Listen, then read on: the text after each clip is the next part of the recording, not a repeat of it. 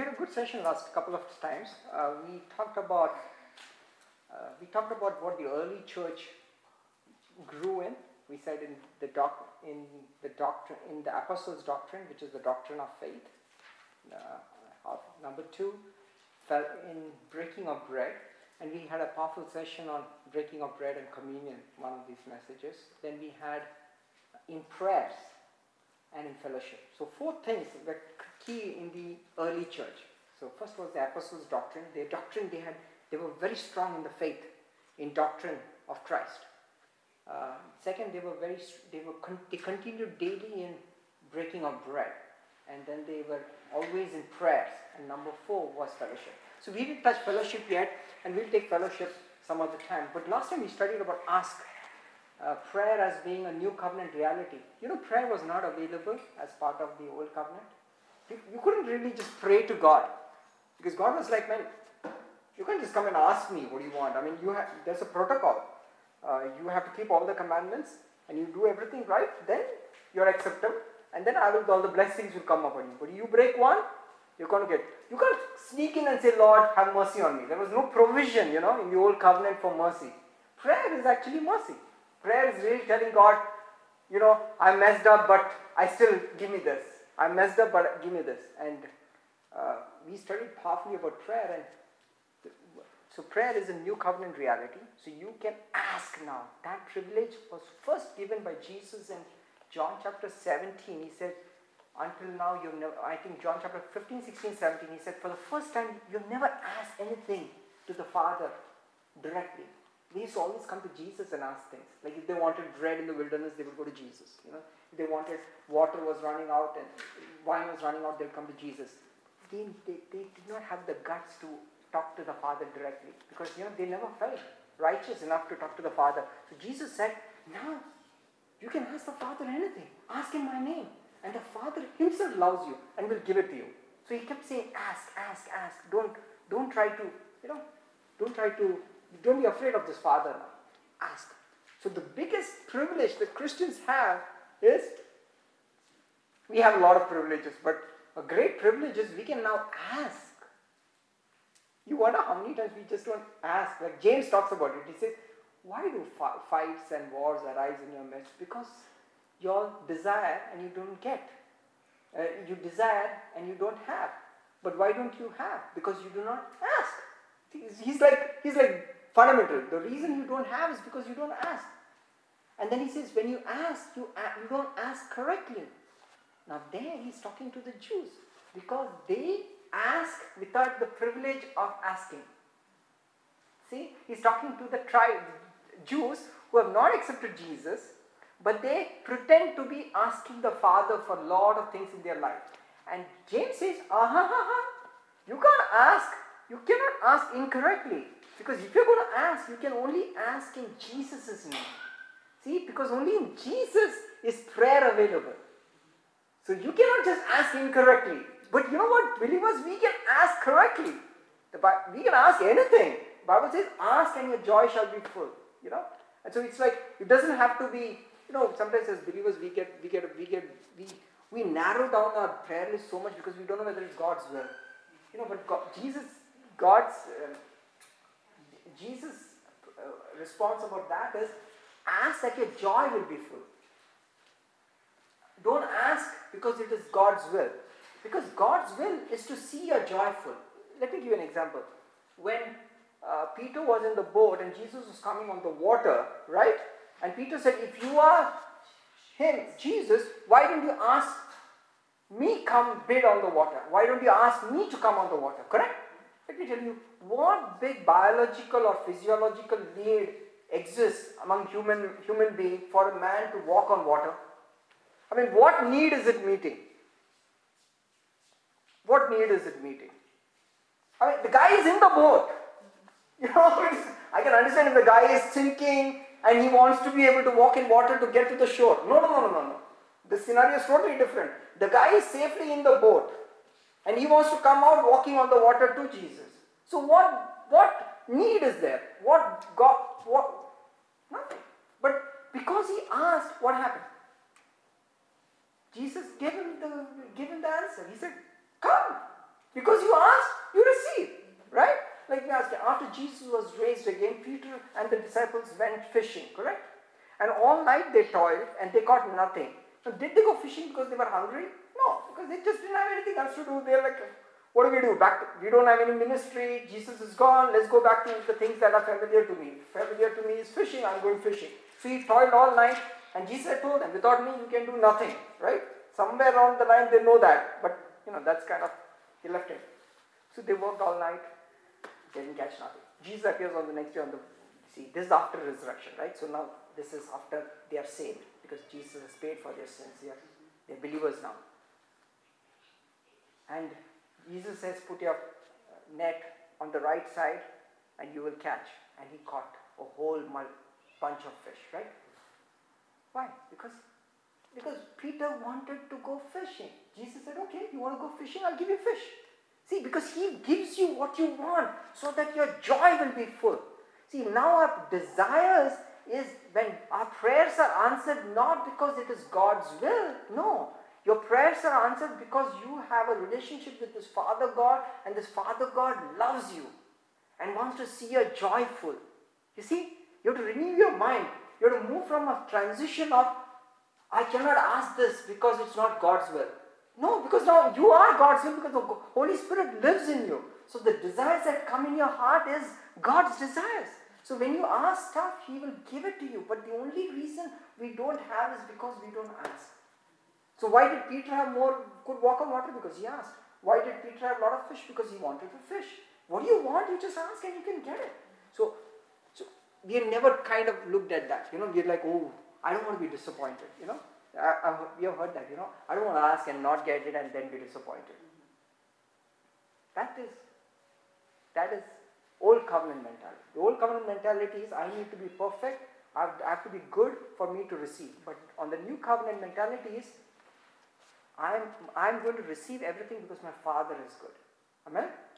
Amen. My Father is good. So just ask. I think that is one of the reasons. The challenge because we believers we don't ask so much is that is the reason God gave us the Holy Spirit.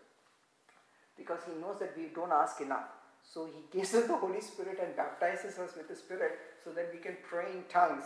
So that we can, as we pray in tongues, we are asking for ourselves things that you would otherwise not have the guts to ask.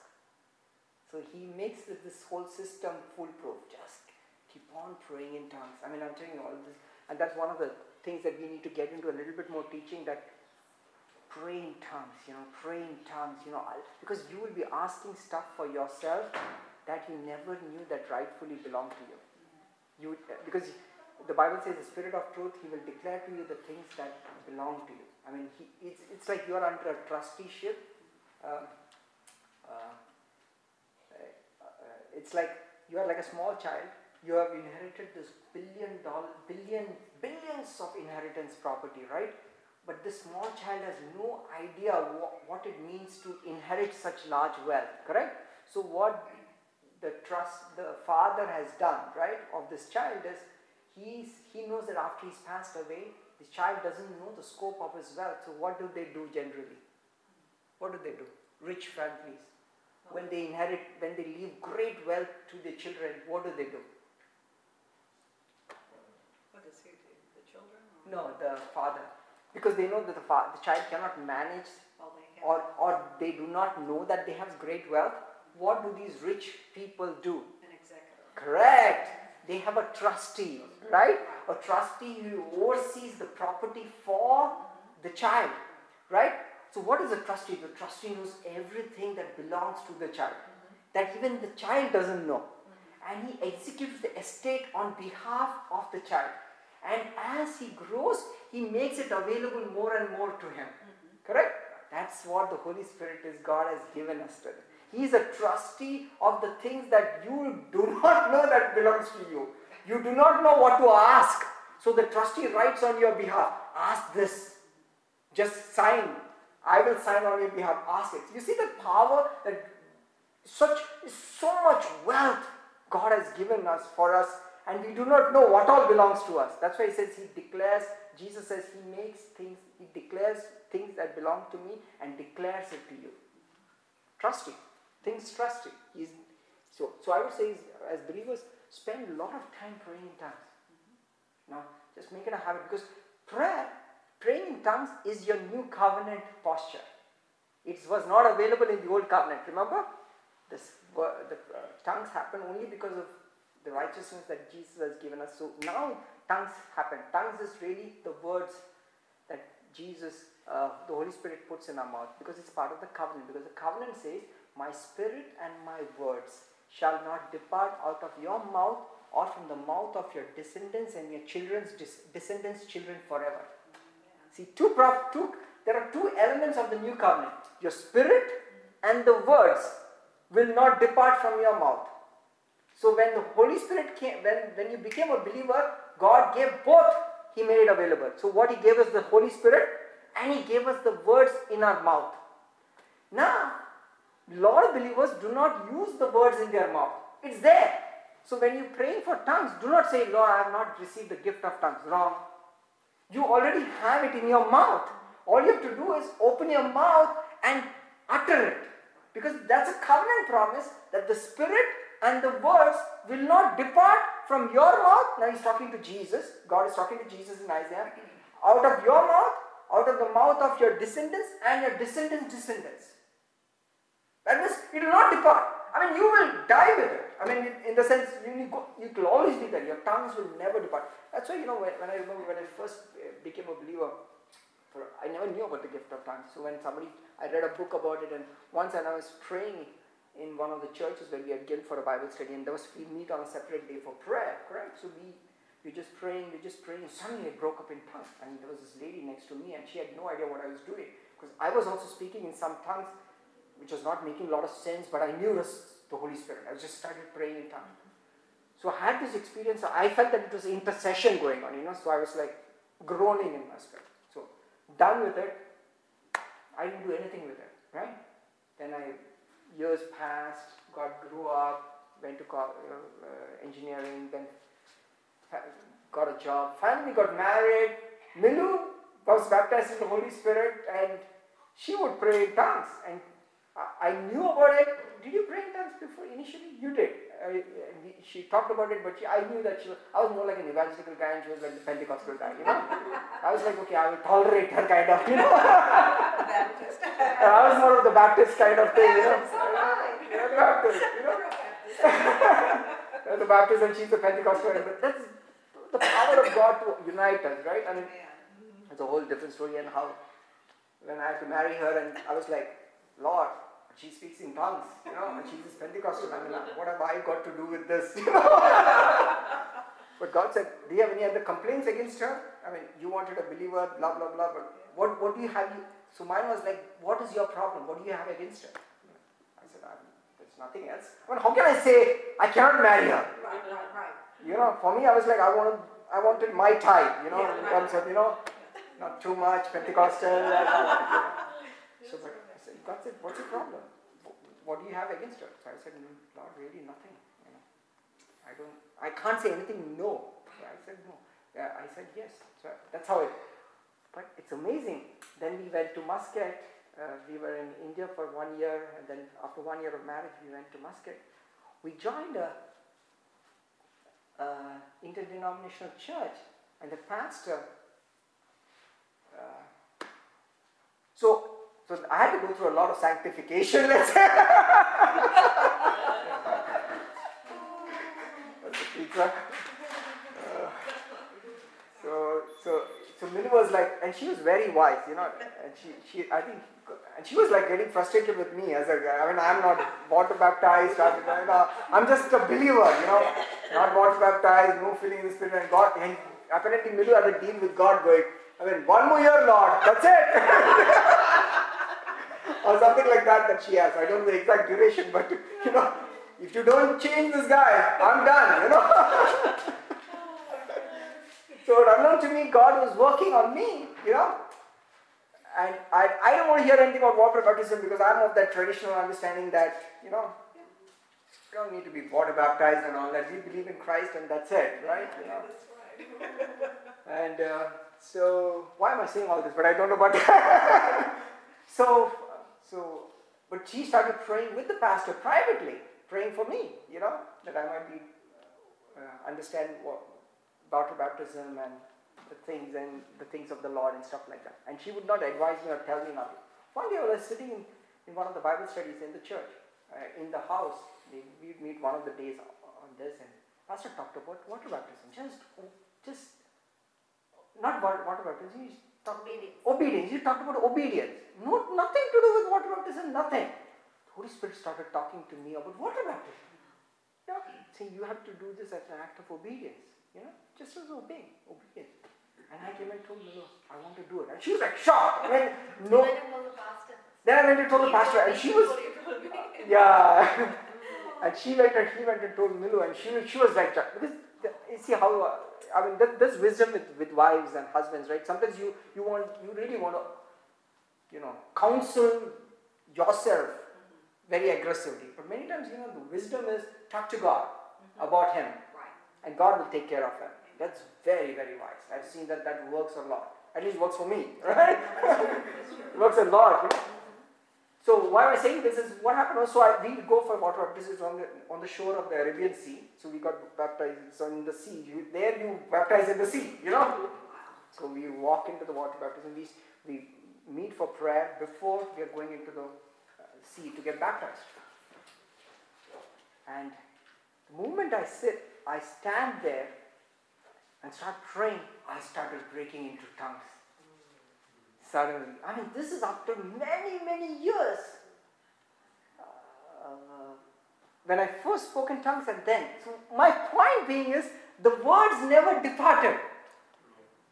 Your words never departed. It's not like I got baptized for the first time. See, I was already what? Baptized in the Spirit. Right? It never departed. But new words, not the words that I spoke when I first prayed in tongues many years back. Many years back before marriage, many years back, but the words never departed. And I and I got water baptized. That Sunday, it was a Sunday. Wasn't it a Sunday? It was a Sunday morning. Yeah, Sunday, Friday. It's a Friday. In, in Middle East, the Friday is a Sunday because Friday is a holiday, right? So Friday uh, afternoon was the church. I was in the church and I was still praying in tongues. In that.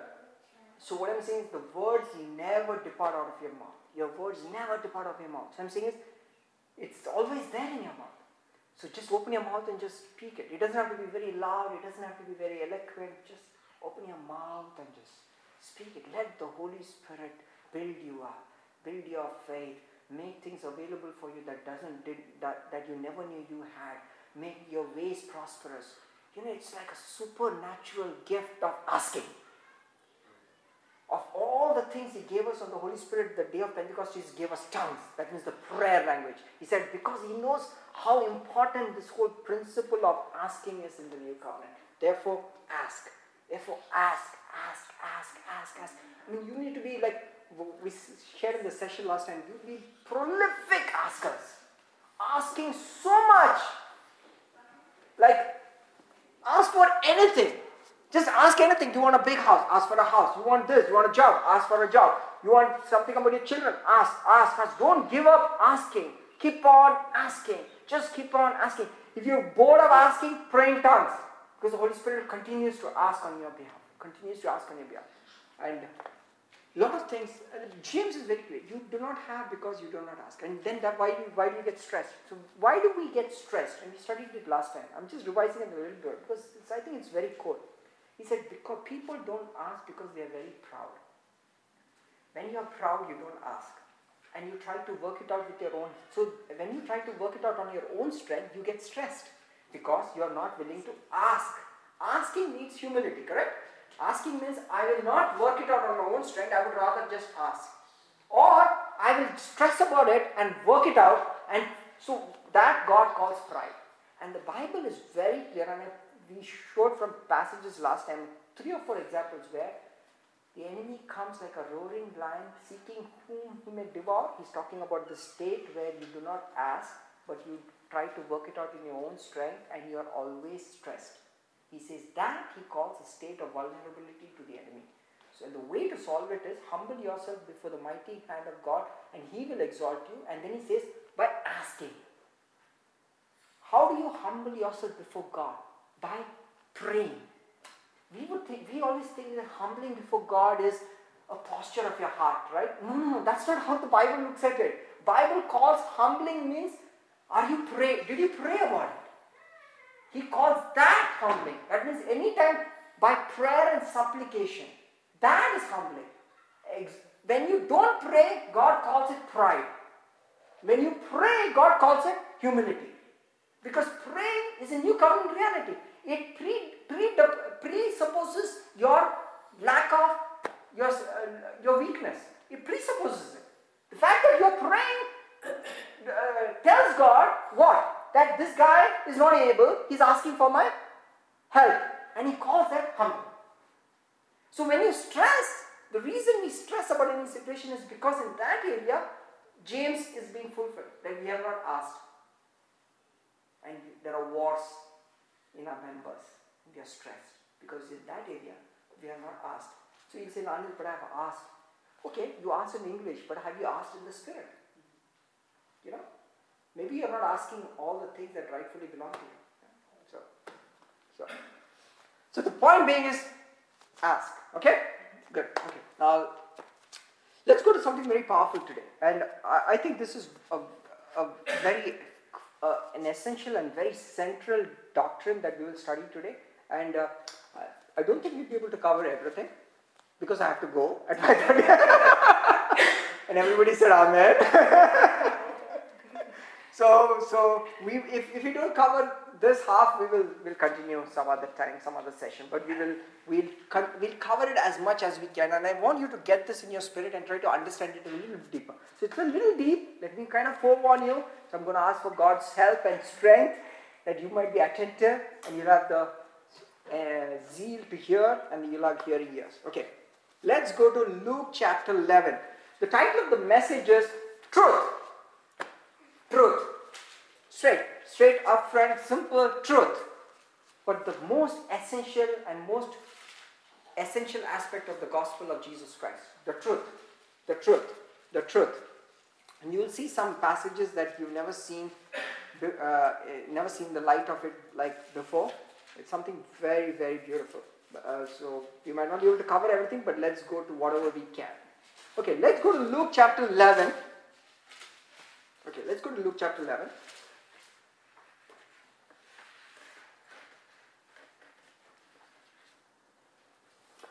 Before that, let's go to, continuing with the passage of prayer, right? Let's go to Matthew chapter 21, verse 13. Matthew chapter 21,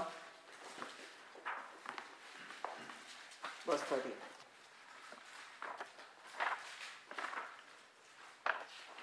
Matthew chapter 21, verse 30.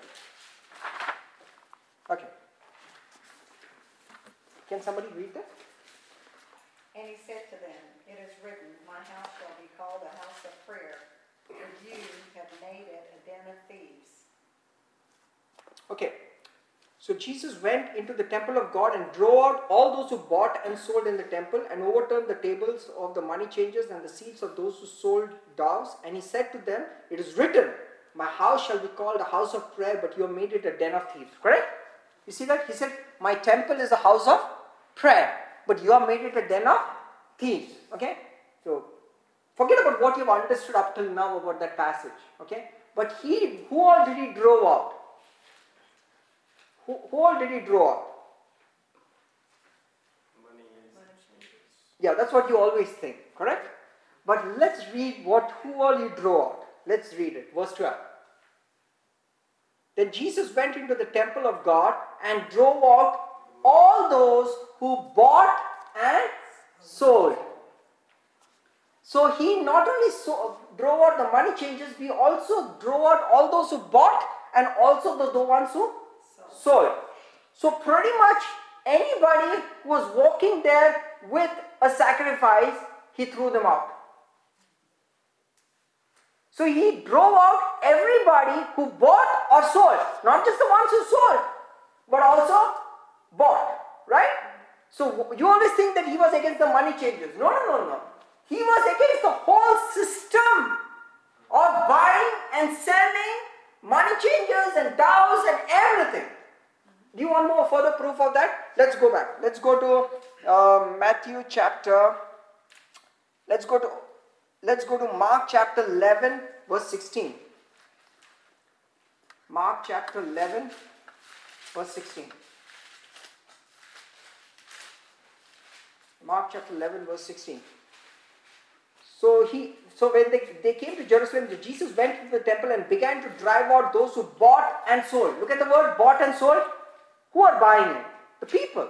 The people are buying uh, offerings, uh, sheep, goats to offer sacrifices. So he's buying that, but he, dro- he drove them out, and the ones who sold and overturned the tables of the money changers and the seats of those who sold doves.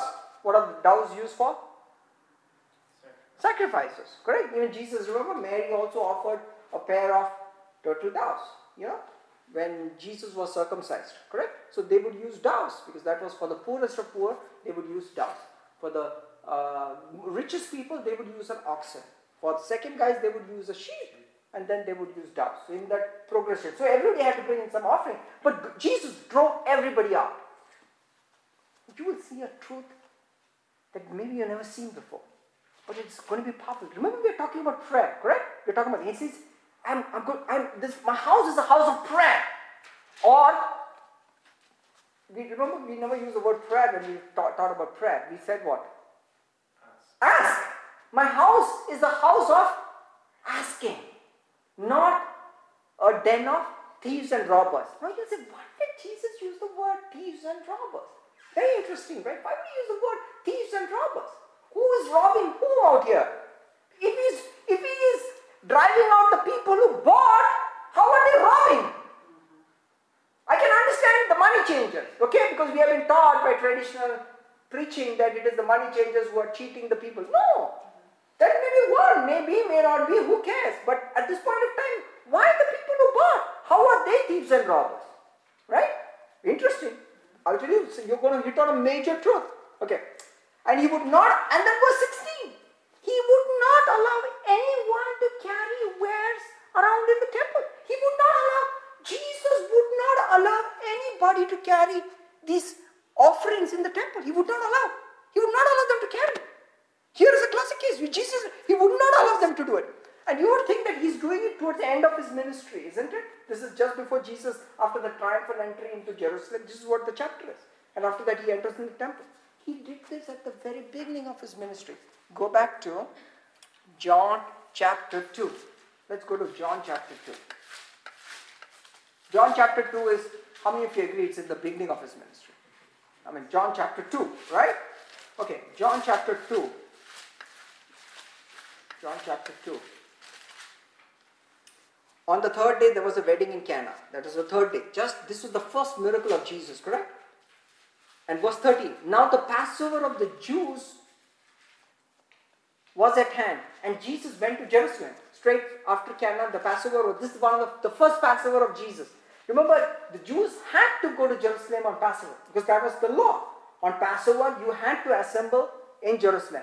On the uh, on the feast of tabernacles, you have to be in Jerusalem. You know, so Jesus had to be in uh, Passover, had to be in Jerusalem as a Jew. He had to be in Jerusalem, so he goes there. Verse 14. First Passover. He's in first Passover, he's in Jerusalem. Right? What does he do? And he found in the temple those who sold oxen, sheep, and, and those doves, and the money changers doing business. And he made a whip of cords, and he drove them all out of the temple with the sheep and the oxen, and poured out the changers' money and overturned the tables. And he said to them who sold the doves, to the poorest of people, right? He's selling the doves. He's telling them what? Take these things away. Do not make my father's house a house of merchandise. He didn't use the same word. What, what is the word that he used before? He said, My house has, is a house of prayer, but you made it a den of thieves. But here he's saying, just in his first year of ministry, in, uh, in first Passover, he goes into the temple and he says, Do not make my house a place of merchandise. Two different incidents, correct? But the essence is the same. Jesus doesn't want the temple to be a place of transaction. Do you get that? He doesn't want. But he wants it to, he says, My house is a house of prayer. Means he said, I don't want people in my house transacting. I want you to just ask. Don't come into God's presence with a transaction that I have something to offer to you for, for me to receive from you. That is pride. Because you presuppose that what you are offering is acceptable to God. And God says that's robbery. Now, I don't, I don't know whether you're getting it, but you'll get it because I'm going to show you passages that you're, when you come into God's temple, when you come into this house of God, you cannot come saying that I have something to offer. You don't have anything to offer. You come in a total position of grace before God. I don't have anything to offer, Lord. I just come merely to ask. So when you come to, to God saying, I come to you asking, guess what? The lame and the blind, they come to Jesus and they receive him right away. Just after this incident. When remember Jesus drove out the money changers and the doves, and it's immediately the next passages, the lame and the blind came to Jesus and they received it. Why? Because the lame and the blind did not come with any offering. They didn't come with anything, they just came asking. Remember, come, come asking. Come, don't come pretending that your offering is pure. Don't come pretending that what you've done is acceptable to God. Don't come pretending that what you're doing for God is something that deserves a response from God. You're going to get no response. The response you go to get to God, to, uh, when you go to God saying that I have something to offer, is God says, Robber! You are a thief. You're trying to come in not through the door. You're trying to come in through another way. You're trying to come in through your effort. You're trying to come in with your strength. You're a thief. You have to come in through the door. Guess who said that? Jesus. He said, if anyone who does not come in through the door, but comes in through any other way, is a thief and a robber. Same word. Because now you're trying to come in with your own efforts. And you're a thief. Because I am the door. You have to come in through me. But the only way you can come in through me is by denying your righteousness. Saying that your offering is no good. But uh, so that's why Jesus would not allow them to bring an offering. But you will say, Anil, but instituted by God. No! That was not God's plan. Burnt offerings was not God's plan. Do you have words for it? Yes. Let's go for it. Let's go to let's go to Jeremiah chapter Jeremiah chapter 7. Remember these words that Jesus quoted that you you have made this a house of uh, den of thieves. My house is a house of prayer. Obviously, he's quoting an Old Testament prophet, correct? Where is he quoting this from? Let's go to the original quote, Jeremiah chapter 7. You're going to shout when you see this revelation. And it makes it so easier, right? It makes it more Jeremiah chapter 7. Let's go to that. I didn't even know this passage existed in the Bible. Jeremiah chapter 7.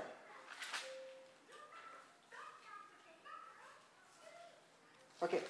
Now, Jeremiah chapter 7 is Jeremiah talking to the house of Israel and saying, I'm just tired of your offerings. Don't even come to me with your offerings. You all go and steal, you all do all kinds of things, you all swear falsely, and you'll come to my altar and cry on it. I don't want it. I don't care. I don't just don't. I mean, he's just going line upon line. I, I, I don't want to go through the whole passage, but I'll read a few verses for you. Okay. The word of the Lord came to Jeremiah from the Lord saying, Stand in the gate of the Lord's house. He's now standing in the temple. Correct? And proclaim here this word. Hear the word of the Lord, all you of Judah who enter in at these gates to worship the Lord. See, they're coming to worship the Lord. And God is telling them, Thus says the Lord, amend your ways and your doings, and I will cause you to dwell in your place. Do not trust in these lying words saying the temple of God, the temple of God, the temple of God. You know, for if you thoroughly amend your ways and your doings, and you thoroughly execute judgment between a neighbor and a, a man and a neighbor, and if you do not oppress a stranger, and then, then I will cause you to dwell in this place. Behold, you trust in lying words that do not profit. Will you steal, murder, commit adultery, swear falsely, burn incense to Baal, walk after the other gods, and then come and stand before me in this house which is called by my name and say, We are delivered to do all these abominations? I mean, he's like, he's the prophets of the Old Testament, I mean, they just represented God in the true light of the law. I mean, there was no, I mean, there's no grace out here. I mean, don't come to me and say that we have been delivered to do all these things just because we have the temple of God. Okay, he doesn't stop there. Then look at the words. Verse 11. Has this house, which is called by my name, become a den of thieves in your eyes? What is he saying is, you all are pretending to be righteous and perfect when you come into the house. And is it not become a den of thieves? Because you're not all thieves. Because you're not pretending. What do the thieves do? They they claim what do the thieves do? What qualifies for anybody to be a thief? They possess property that does not rightfully belong to them. Yes? That correct. So when the people stand in the temple of God claiming the righteousness that they belong as they as being theirs, which doesn't belong to them, and they pretend as if it is theirs, they have the privilege to stand in the presence of God, God calls them a thief. God tells them it doesn't belong to you. Because you are not, you are not being righteous, but you're claiming that you're righteous. Right? And you're and you're doing it based on your works. And you're blind to not to see that you're not righteous because you are just plain wicked. Right? And you're coming there saying that you're righteous when you're not. Admit that you are not righteous. Right? But they're not doing it. So you're a thief. You're a thief. You're stealing my glory. Correct? You're, you're a den of thieves. So has my house become a den of thieves?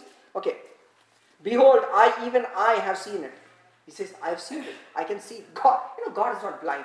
When you stand before him, he says, I can see this. I can see you completely. I want to see you in, inwardly. Many times the Pharisees, they went to God externally. And Jesus saw them naked internally. And Jesus says, you are naked internally. That's it, you are whitewashed tombs. Because you are clean outside, but inside you are dead. You see that hypocrisy? They are being a robber. They are pretending they are righteous when they are not. But they are pretending to be righteous because of their external righteousness. And God says, You're a thief, you're robbing, you're standing in place. That's why God hated hypocrisy. He says, Hypocrisy denies your deprives you of your riches because if you were not a hypocrite, you would receive it by just asking. But because you say that you see, you cannot receive what rightfully belongs to you because of what I did. Make sense? If you had just asked, instead of pretending, you would get it. Instead of pretending in your own strength. See how dangerous hypocrisy is? When we refuse to ask and we depend on our own strength, we are being a hypocrite. We are being a den of thieves. Okay, that's not the point. But the point is, let's keep going. And then he keeps on saying, I'll throw you out and blah, blah, blah, therefore. And then when he says, uh, let's keep reading. Now he's, now he's, now he's really, now he really pours it out. I mean, he really, now, he's really pours it on. Now he's talking about the sacrifices, right? I mean, this is, this is so harsh. I mean, it's the same God that we serve, it's the same Father. But see how the Father's heart has in Christ Jesus, He looks at us so much full of graciousness. Not because He's angry, He hates our hypocrisy. But in Christ Jesus, He doesn't call us hypocrites, He calls us righteous. This just blows your mind. The same guilt, sin that these people are guilty of, that they are not righteous but they pretend they are righteous, we are guilty of in a sense, right? If it were not for Jesus, when we come before God, we stand in whose righteousness? in the righteousness of his son Jesus Christ. But God calls that good. He receives that. But when we stand in our righteousness, he calls that evil. And look at, and this is what God says about sacrifices. Okay? Verse 21. Thus says the Lord of hosts, the God of Israel, to your burnt offerings, to your sacrifices, and eat it. Eat meat. He says, go ahead and eat your sacrifices. I mean, I don't, I don't need your sacrifices. You go and eat your own sacrifices. I mean, this is like, eat your sacrifices, okay? But this is what I, but this is what I commanded them, says the Lord. Okay, now this is it. Verse 22 For I did not speak, I did not. I did not speak to your fathers or command them in the day that they brought them out of the land of Egypt concerning burnt offerings and sacrifices. Hold it. When God brought Israel out of uh, God brought Israel out of Egypt, God never brought a burnt offerings and sacrifices. How did He bring them out? He brought them out by His grace, not because of they transacted something. They never. He said, "I never told you to bring sacrifices and offerings for me to deliver you." Or when I brought you what your demand is, I never brought. When was the sacrificial system instituted? after they made the uh, golden calf. When they refused the word of grace, when they refused God's unconditional love, when they rejected that, God instituted the law. With the law came sacrifices. But sacrifices was not God's plan. This is Jesus, God's own words. He said, I did not tell Israel about sacrifices. Right? Now, now explains why Jesus is saying, just get this whole thing out. Because this is not my idea. See, the law came in secretly.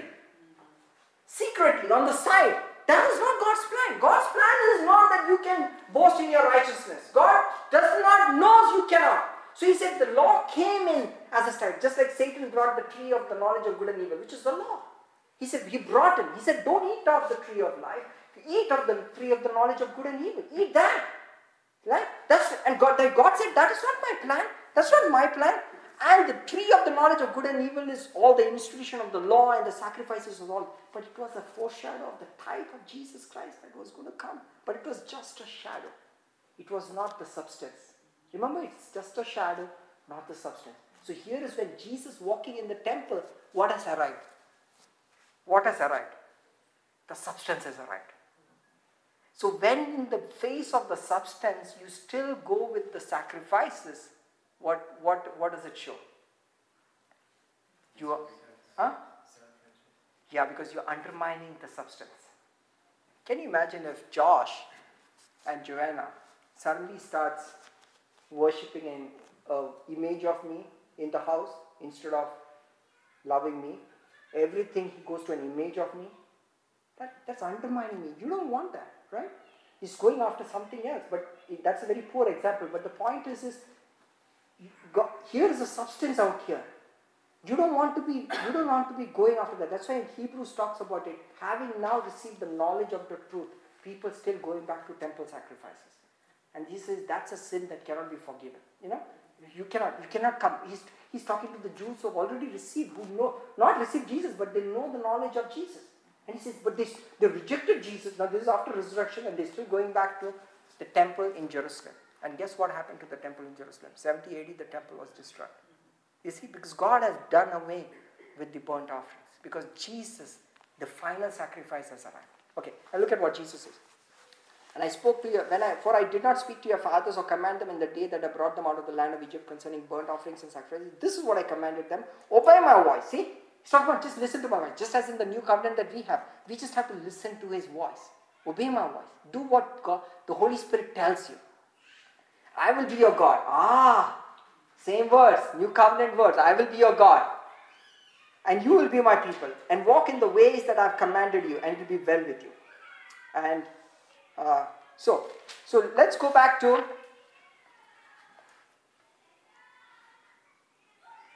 let's go back to Isaiah chapter 61, verse 8. Isaiah chapter 61. Isaiah chapter 61. Isaiah chapter 61. Isaiah chapter 61. Now this is, you know, this, this is the chapter that Jesus spoke when the Spirit of the Lord was upon him in the, and he spoke in the synagogue in Nazareth.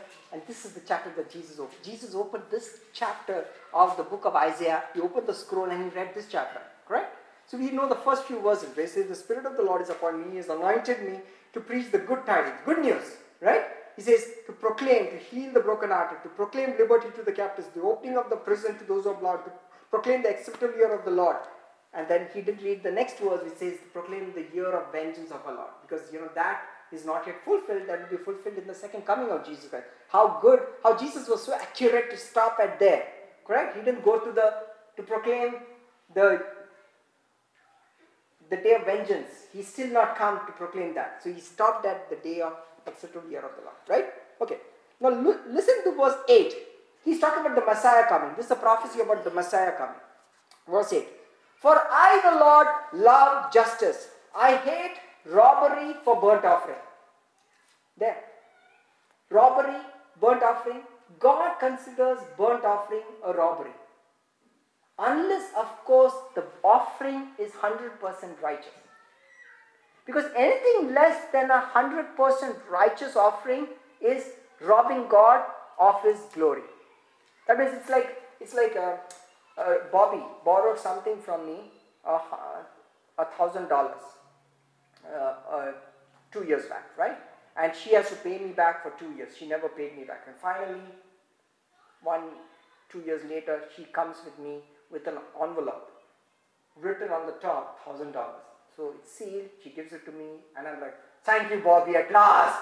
Thank you, thank you. You know, you remember, okay?" Many times you give to friends, you you remember, they remember, but you both pretend that we don't know, right? it's very awkward, right? you give it to friends. You know, that's why whenever you give to friends, you better not expect it. You give it as a gift. Don't give it to lend, right? Just a side, right? you always give it to give, not to lend. Never lend to friends. Never lend to friends or to anybody. Just give it, right? But suppose this is a hypothetical situation. So you and she writes thousand dollars, puts in it's in an envelope. I write it, and she goes. She's home, and I and back home I open the envelope and I find two dollars in it. The rest is in Neiman's. Neiman's, now we know where all the money goes, right? Neiman's, okay, okay. I don't know, thousand can cut it there. No, thousand is like, socks or something. yeah, you might get some of this, you know, the keychains when you're going out. Chocolates. Yeah, but is how many of you would agree that is stealing? Yeah, that's.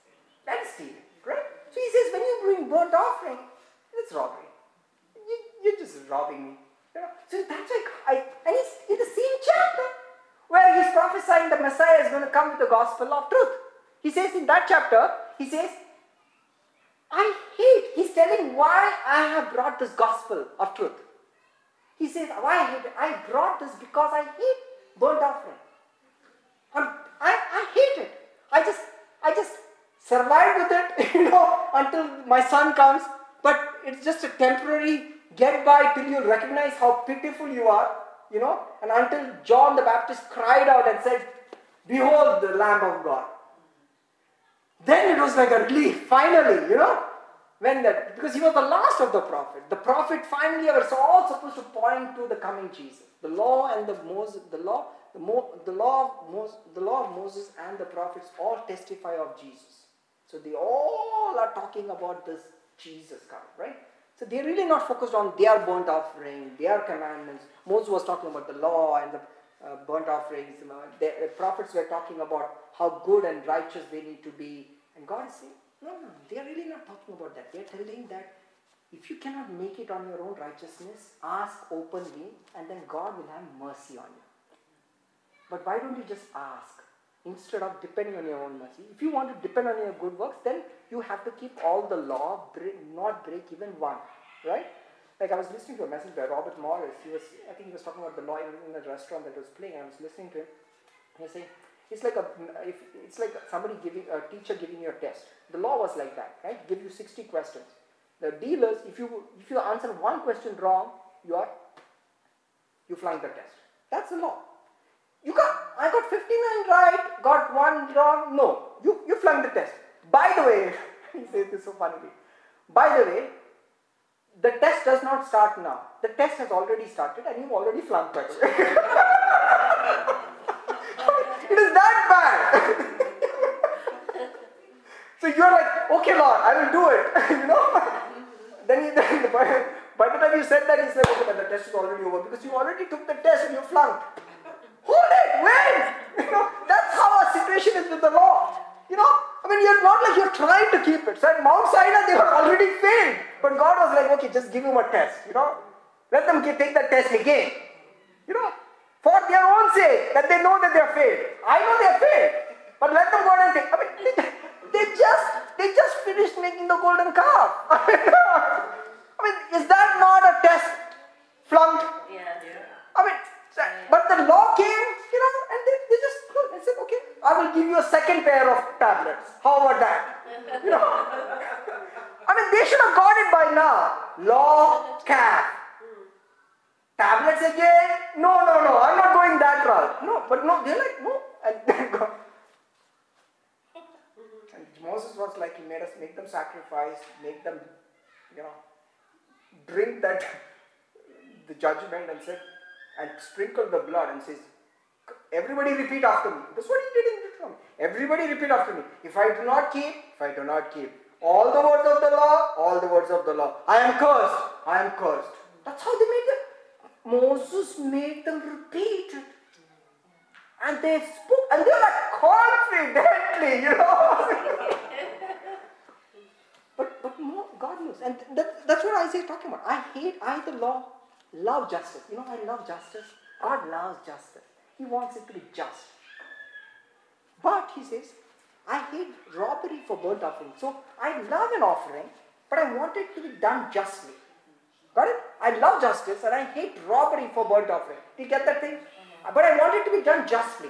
I mean, if you're going to give me an offering, I want it just, perfect, right. It has to be right. Say right. Right. It cannot be faulty, little bit missing, little blemish. No, it has to be perfect. I love justice. I'm a God. I'm a great God. That's what he says in uh, Jeremiah chapter 7. He says, I'm a great God. You, you don't seem to get it. I'm not like this local character and council God. No, I'm like God of the universe, right? Not your local terrain. I'm like the great God. Do you think you can just get come to me with this? A sac, an offering is proportionate to the the one who receives it, isn't it? I mean, can you go to President Obama with what? A bag of Lay's chips? No. But to a kindergarten guy, you can. Right? Because for him, oh, thank you, you know? Because it's proportionate. But to a great God, that offering has to be perfect. It has to be honorable. It has to be perfect. If you expect to receive anything. Right? He said, I'm a Lord, loves justice. I hate robbery for offering. And then he says a word, and this is the core of the message. I will direct their work in truth. See, I'm going to direct this truth. I'm going to, I, I want them to offer to me in truth. Say the word truth. Say truth. Truth. So when the word truth appears in the Gospels, it is about this aspect of this offering. Say offering. So the word truth is not how we understand truth in English. We think truth as being something that is true or real. But not all things that are real is the truth. The law was real. The offerings were real. But that is not the truth. Do you get it? When the Bible talks about John says, Moses gave the law, but grace and truth came from Jesus. So he's contrasting the law and truth. But I thought law is truth. No.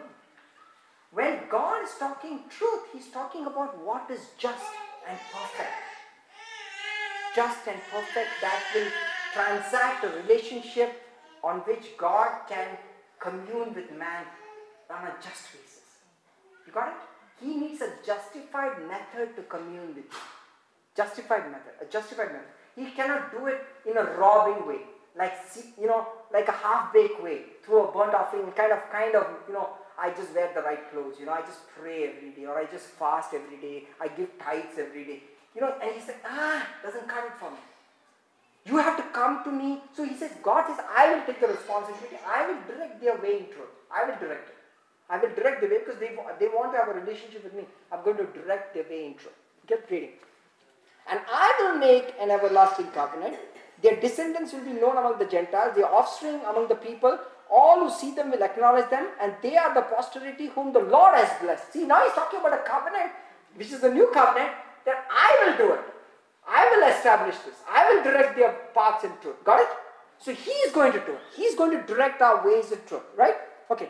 Let's now go back to Malachi chapter. Okay, let's go to Malachi chapter. Or let's go to Luke chapter 11. Luke chapter 11.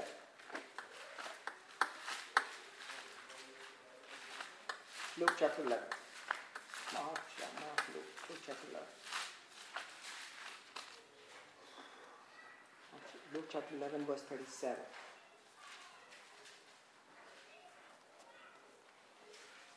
Uh, I'm going a little deep in this about this whole business of robbery and truth. This truth that we study in the gospel, the truth, when Jesus says, I am the truth, I'm the way, I'm the way, the truth, and the life. And Jesus told before Pilate, For this reason I came into the world to proclaim the truth. He said, and that's what he says, I come into the world to give you truth. The truth is the word what sets us free. And the Bible says, He who knows the word, he who abides in the word, that he shall know the truth, and the truth shall set you free. See, it's the truth that sets you free, nothing else. Right? Everything is about the truth. Right? If he's not of the truth, that's why in the Old Testament, everywhere it said, uh, Chesed ve'emet. Chesed ve'emet. Mercy and truth. Mercy and truth. Mercy and truth. You know the first time the word truth appears in the Bible is in Genesis when the servant of Abraham said, when he found Rebekah, he said, Lord has favored me with mercy and truth. The first time the word truth appears, it is combined with the word mercy. First time. Because with truth is mercy. The truth is not as you say, oh, this is true, or everybody's talking about the truth, truth. No, no, no. When God says truth, He's talking about the justification by faith in Christ Jesus as an act of mercy. God says mercy and truth. That's why the Bible says mercy and truth came from Jesus Christ. Right? The first time it's mentioned, it is mentioned in with. So Moses was looking for mercy and truth. He was not looking for the law. He said, I'm, I know I cannot keep the law. I want mercy and truth. And God says, so he says, but if you try to come to the burnt offerings, I will call you a robber. I'm going to call you a robber. Why, why am I insisting on something? Because every time we try to boast in our self-effort, or we depend un, un, unknowingly or unintentionally, we try to depend on our brownie points with God to receive anything from us, it stops you from getting anything. The moment you say you you are, you I deserve this because of what I did, or this, like that. You just, you know, it's a thing that alarm goes off robber, robber, robber, robber, thief, thief, thief. Because now you're like not asking, right? You just come and ask.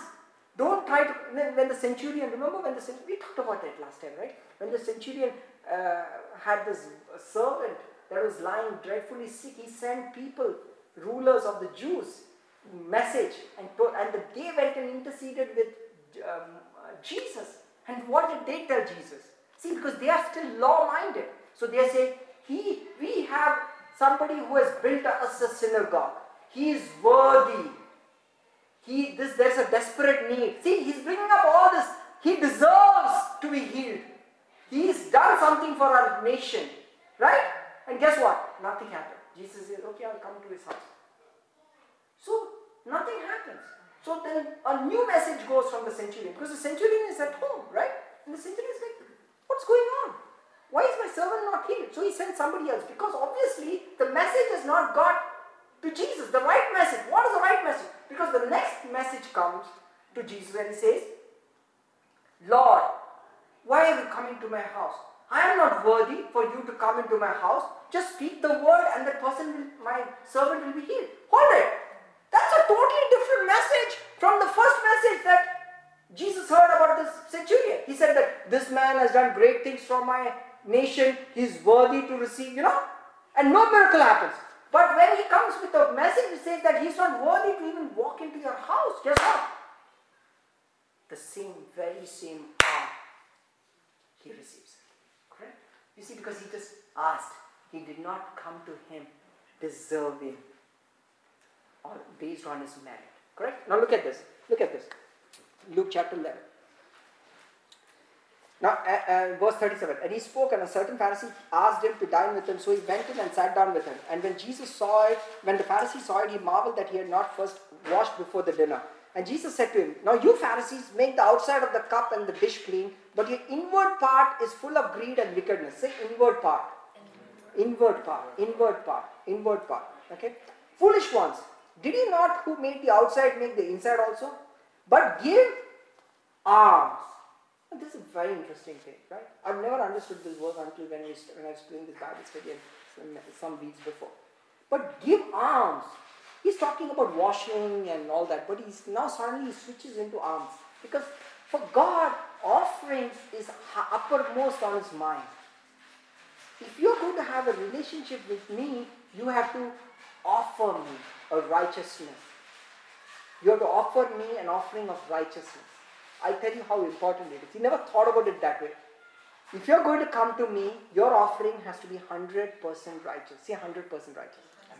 100%. So he says, you are, you are outside you're clean, but inside you're all dead, pretty much, right? But give alms of such things as you have. In the sense, you should give alms of such things that you have inside. But if your inside is dead, how can you give me an offering? Right? Keep reading. Then, if you give something that is right, uh, perfect internally, all things are clean for you. Correct? Makes sense. Verse 42. He still hung upon offerings. Look at this, verse 42. But woe to you, Pharisees, for you tithe. It's a, is it an offering? A tithe is an offering, correct? You tithe mint, rue, all manner of herbs, and pass by justice and the love of God. See again the question? You, you, you tithe of everything, but you pass by justice. See, because you are not giving me a right offering. You're giving me all these herbs and mint and all that. Should you not give me that? What's the answer?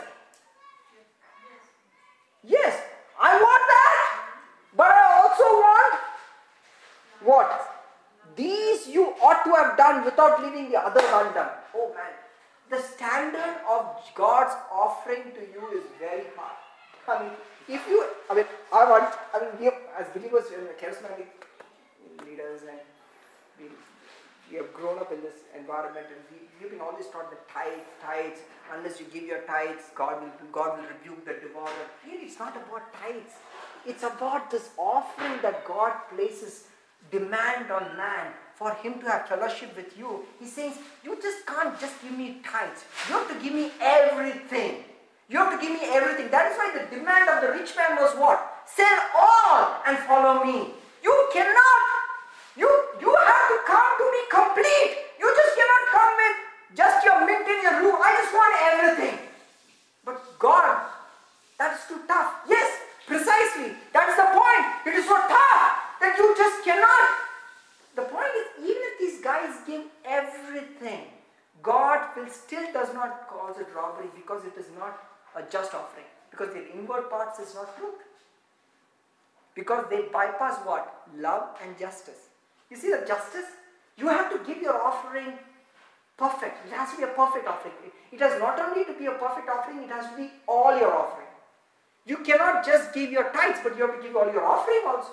Everything has to be given for you to have a relationship with me. Now, this is a big demand. Yes, it's presented. There's a good reason why he's doing it. It's so powerful. Let's keep reading. And then gives it uh, keep reading further down. Okay. And then he says, verse 20, you bear witness of, he talks about his fathers that you all, you all, you all, you all, you all your fathers uh, murdered your prophets and but verse 49 he says, Therefore the wisdom of God says, I will send them prophets and apostles, some of them you will kill and persecute, that the blood of all the prophets which was shed from the foundation of the world may be required of this generation. Wow. You know how many of you know that? What does that mean? How many of you know that what does it mean? That the blood of all the prophets from Abel to Zechariah will be required of this generation? He's saying this is the wisdom of God. So what is God trying to do out here? He's like, man, I'm going to send them more prophets, let them kill more, and finally I'm going to require the blood of this generation. So you, it looks like a vengeance, right? Right? It almost sounds like a God of vengeance, isn't it? Like he's like, okay, just one more shot and I'm going to make sure that you'll get it, right? Right? No, that's not what he's saying. That's why he says God says it's the wisdom of God. See, God, it appearing as if they are going to win this whole battle, against God and destroy all his prophets. But God said, I will require the blood out of this generation. Which generation? The generation which Jesus was part of. And who paid for that price? Jesus. It was required of this generation. You know, God said, I will require it of this generation. He just, he, if he had required of any other generation prior to Jesus or post Jesus, what happened? They couldn't, they couldn't, they couldn't, the punishment would have been more than their offering. But on the cross, the offering was more than the punishment. You see the difference? You see the thing? That on the cross, Jesus survived. Right? I mean, he, he, he, he gave all and yet he remained. He gave all. That means his, his, what he gave to God was more than what was demanded as a punishment for all the sins of the world. Isn't that good? That means God has become a net gainer because of the sacrifice of Jesus Christ. Unlike you and me, when we would bring a sacrifice to God, we would always fall short. But because God, Jesus paid the sacrifice, the blood was required of that generation in which Jesus was born, and Jesus offered a more than enough sacrifice. So it's like you owed somebody a hundred dollars, and the guy paid you a million dollars. And you're like, just keep it just in case. You owe some more in your future. That's the sacrifice of Jesus Christ. Hallelujah.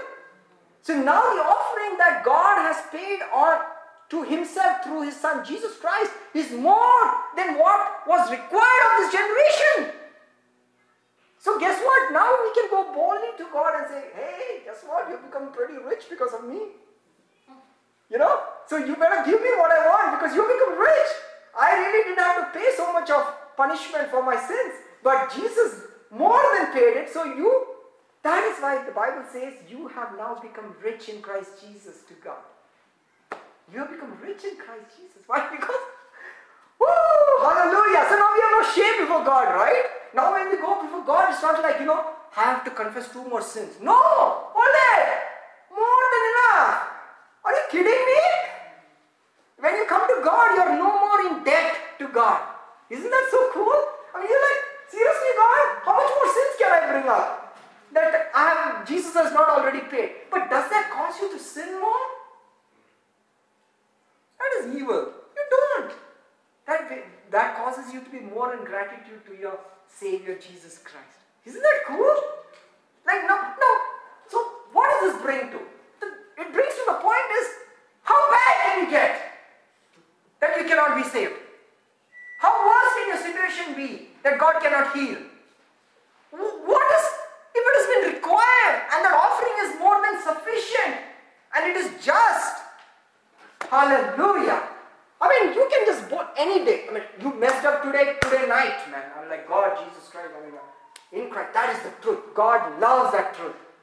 Loves that truth. That is the truth. He says, You're coming not through the burnt offering. He's not coming through any other way. You're coming through the door. I see you coming through the door. I'm going to honor you. That's why he says, I will honor you. You will be the posterity that will be called the blessed. Okay, keep reading. Very important. And uh, Okay. Oh, listen to this. Listen to this. Listen to this. Uh, Luke chapter before this. Okay. Okay.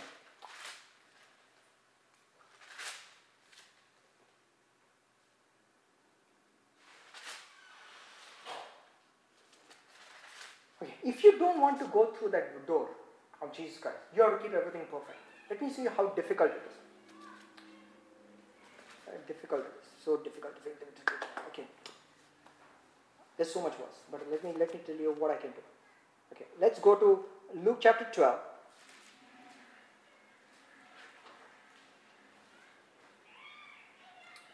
Verse this.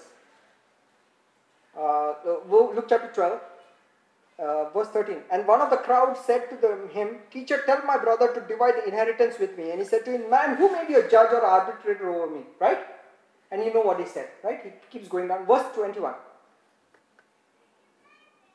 uh, verse 20. But God said to him, Fool, this night your soul will be required of you. Then whose will those things be which you have provided? So is he who lays up treasure for himself and is not. You have to be rich towards God. How can you be rich towards God? You have to offer Him everything if you have to be rich towards God.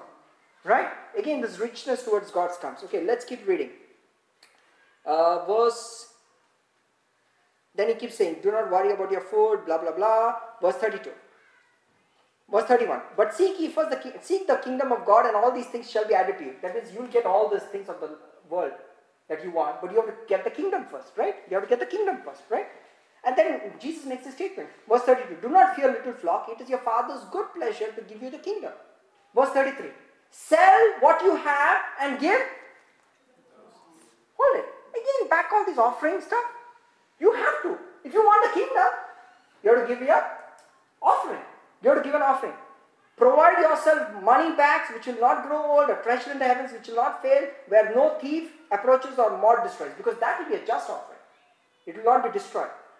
For where your treasure is, that where your heart is. Okay, got it. Next, go, go to verse 37. Verse 37. Now he's saying, verse 54. And he said to the multitude, When you see a cloud rising from the west, immediately you say a shower is coming. When you see the south wind blowing, you say there will be hot weather. Hypocrites, you can discern the face of the sky. How do you not discern this time? What time? The time that the Messiah is here. Can't you discern this time? Okay, what is he saying? Verse 47. Why, yes, and why even of yourself do you not judge what is right? The whole point. Can't you know what is the right thing to do out here? What is the right thing to do? Either you have to give all your offerings, you have to be perfect before God, or you have to give all your righteous, all your, uh, you be perfect before God, or you have to receive the Messiah and depend on His righteousness. Correct? You have to choose. This is when you when you go with your adversary to the magistrate, make every effort along the way to settle with him, lest he drag you to the judge and the judge deliver you to the officer, and the officer throw you into prison. And I tell you, you shall not depart from there till you paid the very last mite. And this verse has spoken to me for so many years. You know, I've, I've, I've looked at this verse and this is so pregnant with meaning. Many times you go through this passage and you never understand this verse correctly go along the way, settle with the adversary. What are you doing? Who is settling with whom out here, Jesus? You know, it's like, you know who is this adversary? Satan.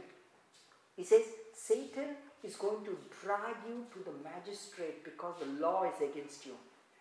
You better settle with him along the way. You better, if you do not settle in with him along the way, when is, where is this along the way? While you're still alive. If you don't settle with him, you're going to be drawn before the magistrate. You're not going to get away until you're paid the last mite. You cannot ever finish paying that. You cannot pay that. So he says, you better settle. it. So how are you going to settle with the adversary along the way? What is he going to settle with? How can you settle with the adversary along the way? The only way the adversary will be satisfied along the way is when you tell the adversary that my punishment has been fully paid. You got it? That's the only. The adversary is not stopping until punishment has been paid. But when you tell the adversary that your punishment has been paid, you have settled with them along the way. So he says, if you try to keep the law, if you try to make it on your own, you will not get out until you paid the last mite. Or you settle with the adversary and say that my punishment is paid in this time, this, this time that the Messiah is here, I can see him. Jesus has paid my price. That is the truth. The truth is, Jesus has justified the ungodly.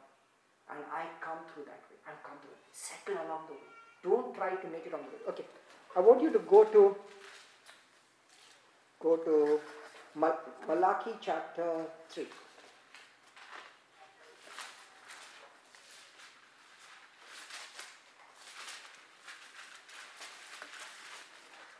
Malachi chapter 3.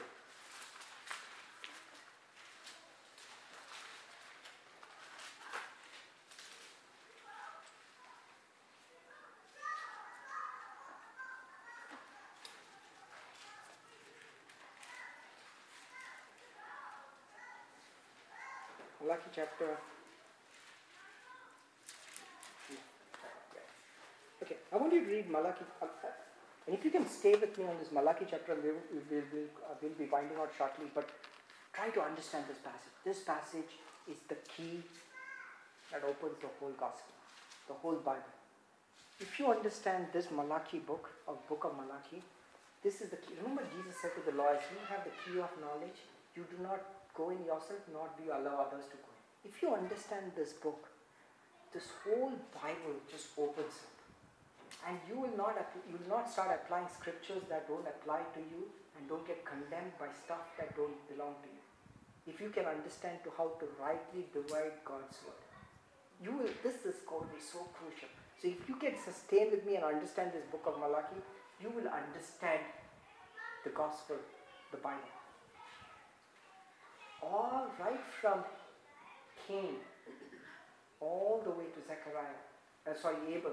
And the, the, the fight is always between somebody going to go through the door of Jesus Christ or trying to go through their own efforts. Really, the whole Bible is up to that. Till the Genesis to Revelation is all about. That's the only thing that differentiated Abel's sacrifice from Cain's sacrifice.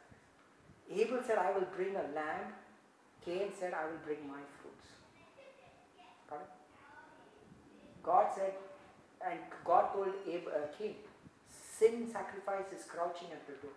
Means that's exactly the Bible translates. The, Some of the translations don't do it justice, but what he's saying is ah, that, that the goat is there at the door. He's crouching. Why don't you pick him up and give him off him as sacrifice? Why do you want to bring in your your works to me? That's why he says sin crouch. The Bible says sin is crouching at the door, and we think that oh, sin is at your door. You better rule over it. No, no, no. That's not. Hey, why do you need sacrifices if you're not a sinner? You are already a sinner. That's why you need sacrifice, isn't it? If you are righteous, why do you need a sacrifice? Because you are a sinner, you wanted a sacrifice. But he says, don't come with wrong sacrifice. Same problem. Come with a sin offering. Sin offering is there at the door. Sin is crouching at the door. Rule over it. That means he's submitting to you. Take it and offer it. Jesus came to the world bowing down to man so that you can offer him as a sacrifice. And he, and he stands at the door at every man, every flesh, offering himself. But his sacrifice has already been finished. But he stands. It's, you rule over him. That means offer him up.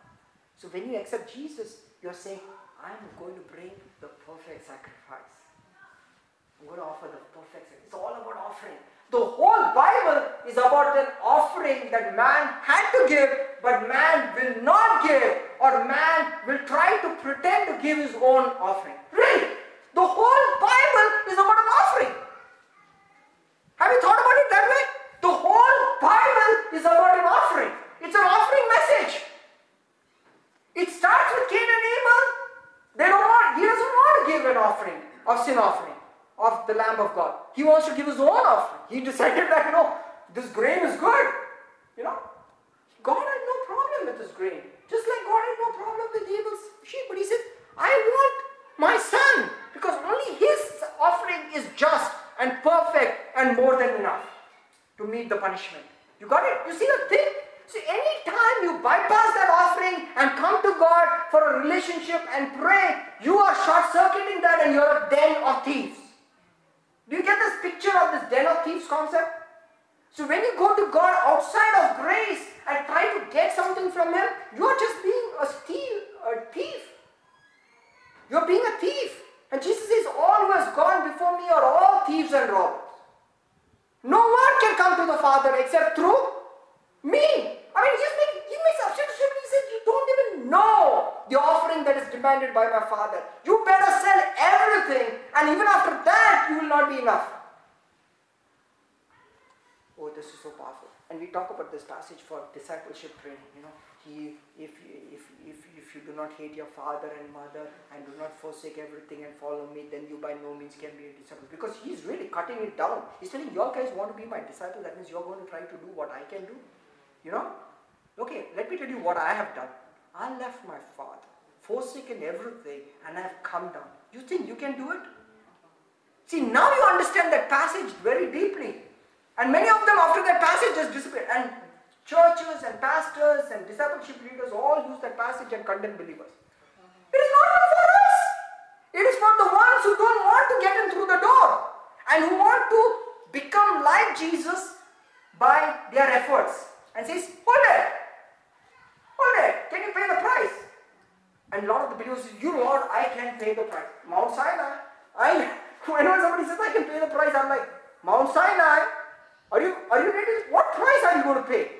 How much price can you pay? That, that's why Romans chapter 10 says, Do not say that I will go down to the abyss, that is to bring Christ up from the dead. Do not say I can rise up to the heavens, that is to bring Christ down from the heaven. But the word of righteousness speaks. It is in your mouth. See? Ask. Oh, powerful. So, what did I say? The book of Malachi is the key that opens pretty much the whole Bible. And if you can see the Bible as an offering uh, issue, that God is now deciding what offering will satisfy me, which I, which I can have as fellowship. And it's all an offering message. Now, in this context, understand Malachi chapter 3. Now, the whole chapter, that is why I never understood. I give my tithes, but the heavens have never opened up for me. Because it is not about tithes.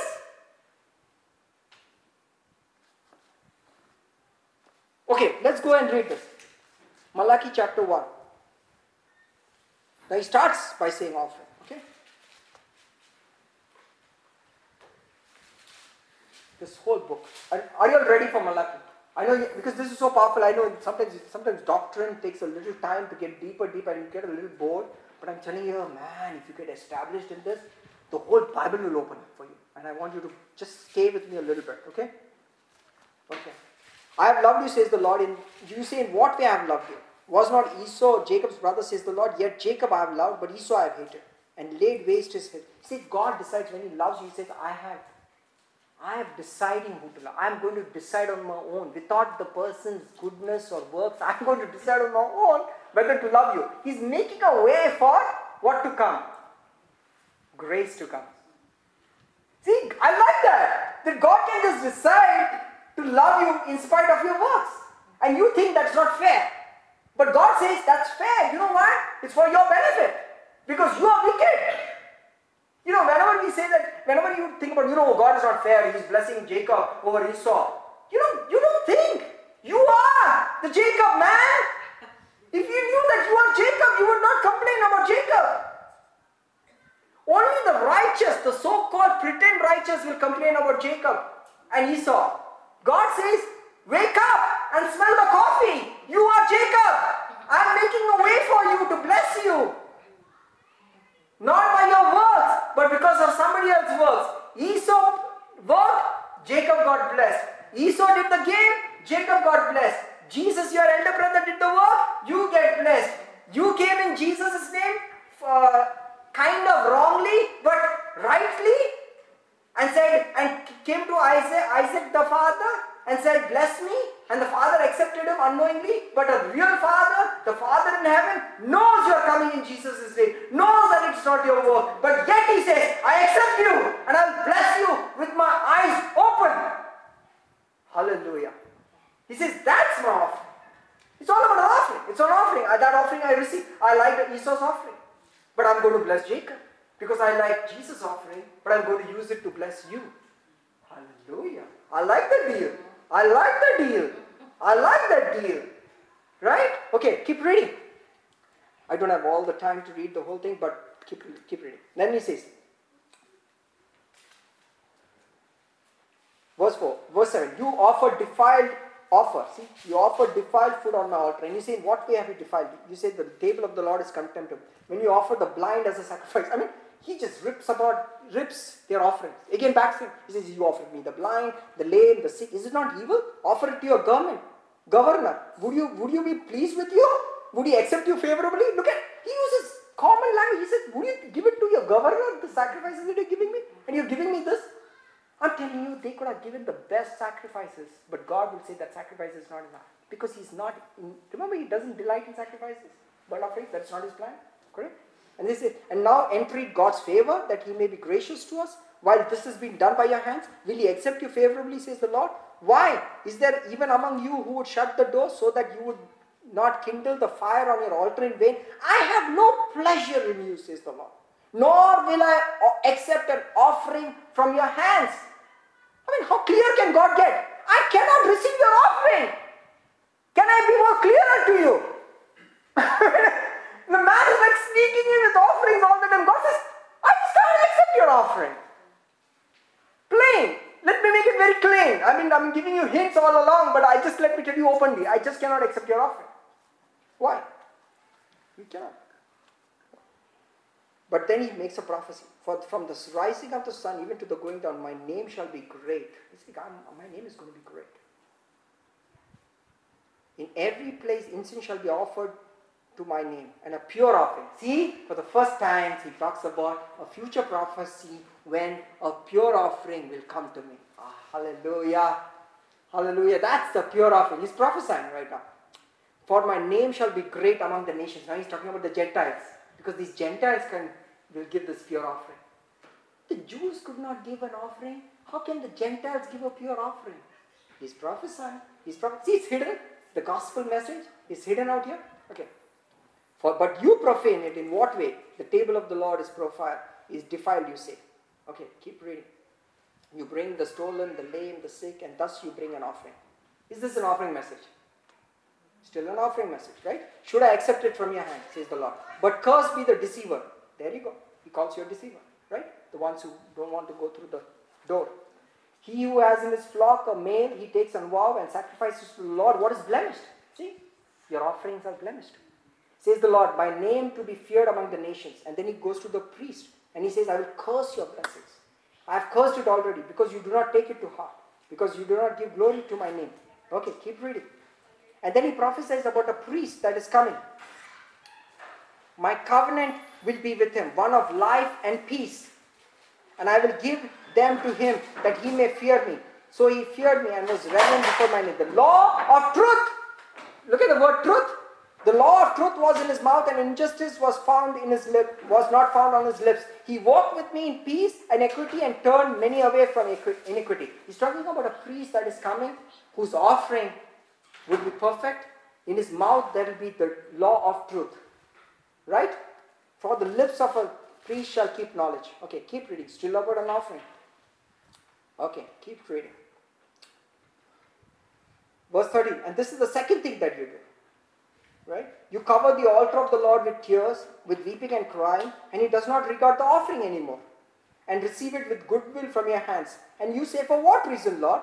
For what reason? Because the Lord has been a witness, because you and the wife of your youth with whom you have dealt treacherously, for she is your companion and your wife by covenant. And did he not make them one, having a remnant of the Spirit? And why one? He seeks godly offspring, and therefore heed your, to your spirit, and let not anyone dealt treacherously with the wife of you. If you have a problem with your wife, and you dealt treacherously with him, God says, I cannot offer, receive your offering. So now he says, your offering is blemished. Suppose you bring a good offering, he says, you have a, you don't get along with your husband and wife, then I cannot receive your offering. God says, I cannot receive your offering. You have to be perfect in your dealings with your husband and wife. You have to be dealing. That's the only. Way. See, look at how the standard keeps going up, right? God is keeping the standard of your offering very high, simply because you cannot meet that standard. You can never be at complete peace with all men. You cannot have forgiven everybody. Correct? Can, can you have forgiven everybody perfectly? Oh, there's a passage where Jesus says, how many times the disciples says, how many times should I forgive? God, Jesus said, 70 times 7. And immediately the disciples says, increase our faith. you know. and Jesus, instead of uh, sympathizing with their condition, Jesus gives them a parable. You should read this parable. He says, which of you, having a servant, when he comes out from the uh, outside, having done all the, when the master comes into the, having done all the work in the house, when the master comes out, which of you having a servant will tell the servant, sit down and I will serve you? No one. But what does the master expect? When he comes after he uh, into the house, the servant, even though he has worked everything in the house, guess what? What does he have to do? You have to serve the master more, correct? And then he says, even you, having done all of this, say that you are unpro- unprofitable servants. We have only done what was our duty. Hold it! This is Jesus. He's saying, after all that I've forgiven, how tough it is, Lord, you know how tough it is to forgive. After all I've done, I should at least get an appreciation from Jesus, right? At least, oh, you know, you're good, done, well and faithful servant. Come down, let me let me clean your feet. And because you have done such a good work, you have forgiven so many people, let me clean you. Jesus, hold it! After all that you have done, when I come in, you better clean me. Obviously, he's not talking about the covenant of grace, correct? He's talking because when you try to boast in the law and you try to say that you will be, you'll forgive everybody, you'll love everybody, you'll do everything correct, and then by your deeds you come and serve me, guess what? You are not enough. You still have to do some more. But the same Jesus said, if he watches for the master and he opens the door, the master himself will come down and wipe their feet. In a different parable, there he's talking about the gospel. Right? In the gospel, the role completely changes. Our offering is conditional, is not conditional. Because our offering is Christ Jesus. He says He Himself comes down and He wipes our feet in this gospel. So, which gospel are you serving? Is this the gospel of your offering that you're so proud about? Which is perfect that you think this blemishless and I've sacrificed and I've sacrificed all my life for this God, and therefore, Lord, you have to bless me? And God says that's defiled. You don't even get along with your husband or with your wife. How can you even come to me? See how see how the demand increases when you try to come in through any other door to him. Are you getting this? Are you getting this whole concept of being a robber to God? Don't rob God of His glory. Come to Him openly. Come to Him saying, asking God, asking. Don't try to come in with your offering of your works and of your righteousness. We get this. And Malachi is not even over. We're still at chapter 2. Okay? And then he says, and for the Lord says, He hates divorce. He covers one's garment with violence, says the Lord. Therefore, take heed to your spirit and do not deal treacherously. You've varied the Lord with your words. And then you come with this offering and you keep on telling God how much I love you. In this, in what way we have worried you? And you said everyone who does evil is good in the sight of God, and he delights in him. Where is the God of justice? Oh, this is beautiful. This is prophesying a time when people who, who look at us, you and me, who are in walking in the new covenant, who receive the blessings of God, and they look at you and say, These guys are not even perfect, but yet they are blessed. Where is the God of justice? Are the, are the people around you, the Hindus, the Muslims, do they look at you and say that, yeah, what is this? Not fair. These guys are not even uh, or most intelligent. They are not the blessed, the perfect. They are not the uh, most uh, diligent. They are not most hardworking. But they get blessed. God says yes. They get blessed because they are not coming in through their offering. They are coming in through the door of Christ Jesus. You got it? So he says, You vary me because the, the just who boast in their own righteousness are always complaining about the others who, who they see are blessed. Remember, the covenant says, This is the posterity that who the Lord has blessed. Well, you want the blessing of the Lord, irrespective of works. Are you willing to receive it? But if you want to receive it, you have to receive it by faith in Christ Jesus. Correct? Okay, read. And that's how the Malachi chapter 3 starts. The tithe chapter. We always use that as a chapter. But this chapter is really about offerings. The perfect offering of Christ Jesus. Now let's read it with that key. Do you see that key? Now that, that chapter will open to you before your the, uh, the chapter will open to you before your eyes right now. Behold, I send my messenger. He's prophesying. He will prepare a way before me. The Lord whom you seek, he will come suddenly to your temple. Jesus came suddenly to the temple. And he will come the same way, second time when he comes. He'll come in Jerusalem suddenly. Correct? Even the messenger of the covenant, he's talking about this new covenant, in whom you delight. Behold, he's coming, says the Lord. But who can endure the day of his coming? Who can stand when he appears? He's like a refiner's fire and a launderer's soap. He, and we look at it negatively. We look at this verse as a dread of punishment. God, Jesus is going to judge me and purify me and trial me and hit me and ban me and put me. it's not. It's an offering message. He said, He will sit as a refiner, as a purifier of silver. He will purify the sons of Levi and purge them as gold and silver, that they may offer to the Lord an offering of righteousness. For the first time, this Jesus is going to make you righteous. Therefore, now in, in Christ Jesus, we are good offerings to God. Hallelujah. We are an offering of righteousness to God. For the first time, God has received a good offering. For the first time, in Christ Jesus, He has received a clean offering, a pure offering, an offering of righteousness. Say, offering of righteousness. So we are an offering of righteousness to God right now for the first time because of Jesus. Not because of our sacrifices, not because of our works, not because of our offering of righteousness. Hallelujah! Hallelujah! And it's the last book in the Old Testament. I God reads the whole, He prophesied, prophesies, prophesies, says, This is happening! It's happening! It's at your door! You're good. I wanted an offering of righteousness, and my son is going to give it. Right? Great. Just watch it. You're going to shout. Going to shout. Then the offering of Judah and Jerusalem will be pleasant to the Lord. For the first time, the offering will be pleasant. God likes this offering. As in the days of old, as in the former days, I will come near you for judgment. He says, if you don't come to me with this offering, he's going to come as a swift. He will come swift against adulterers, perjurers, everybody, right? For I am the Lord, I do not change. See, God does not change the standards of righteousness. I do not change. Just because you cannot keep it doesn't mean that I am going to not change. That's powerful. But he says, I do not change, therefore you are not consumed. Hold it, that doesn't make sense. It should read, For I do not change, therefore you are consumed. But God says, I do not change, but I also do not change in my covenant towards you. So though you have become evil, my covenant towards you will not change. So even though you as believers sin, I do not change. Your offering is still righteous towards me. You are not consumed. Hallelujah. I do not change. I do not decide, oh no, today, this morning she is like horrible. Horrible. I cannot fellowship with her. You are horrible. I mean, what a stupid movie did you see tonight? No way I can fellowship with you. You better confess next three weeks. Fast and pray. No, I do not change. You're not consumed because your offering is righteous. Do you see your offering as righteous?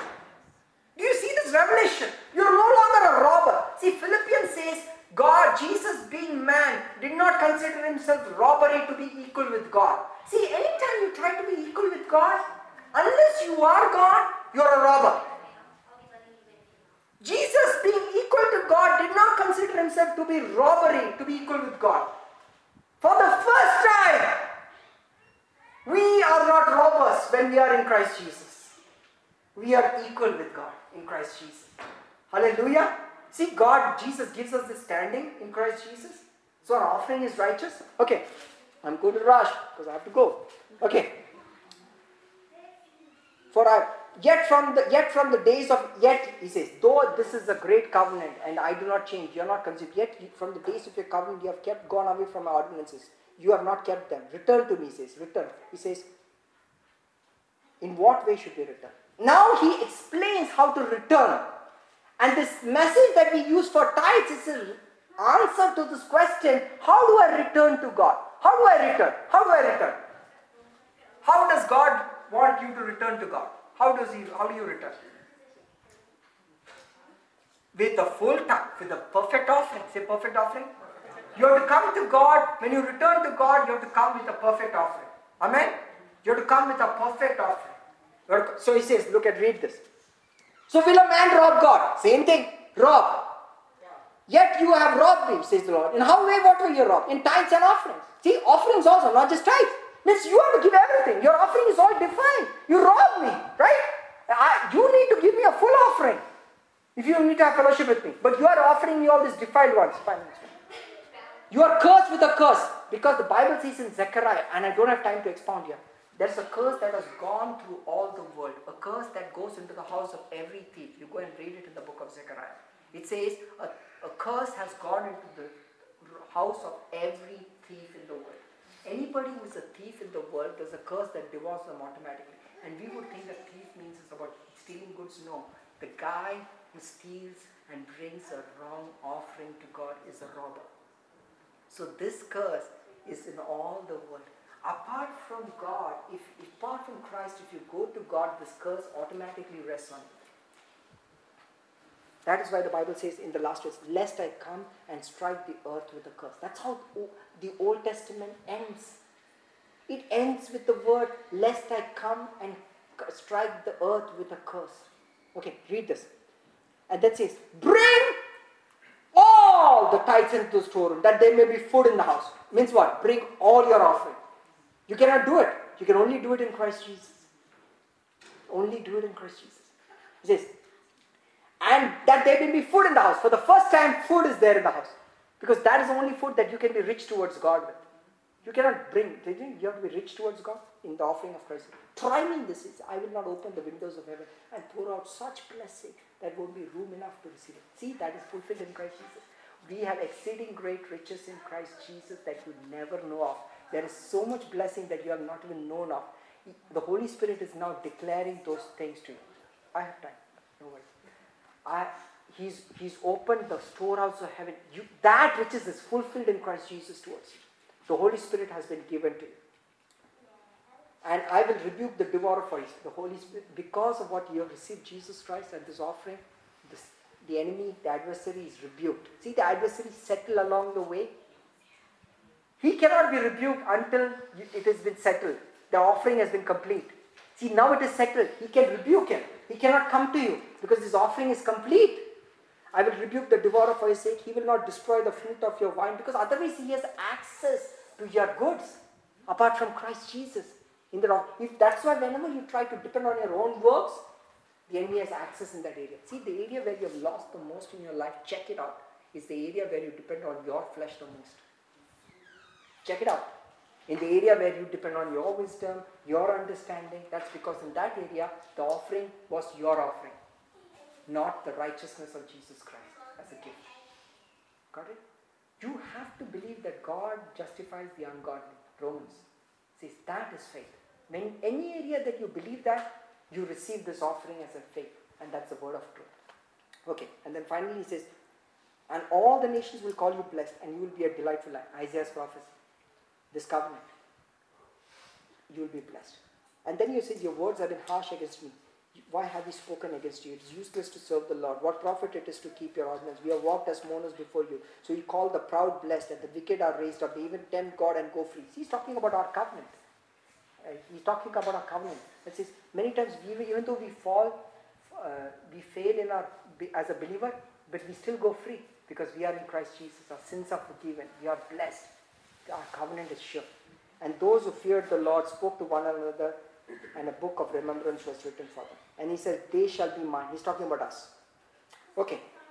And we do not have time to go for the rest of the things, but all I can say is go and read, uh, go back and read Malachi chapter 4, and he says that those who follow this righteousness in Christ Jesus, they will go as they will grow fat like stall-fed cattle, calves. They shall trample the wicked, and they shall be ashes under the soles of my feet. On that day I will do it, says the Lord. Remember the law of Moses, and remember Elijah. And behold, I will send Elijah. He says the Moses and Elijah both spoke about this offering, this Jesus that is coming. Remember what both they said. That's what Jesus says. Do this. Otherwise, I'll come and strike the earth with a curse. That means outside of this, you're a robber, and this and the curse overtakes you. But in Christ Jesus, you will be my, you will grow a stall-fed cattle. Say stall-fed cattle.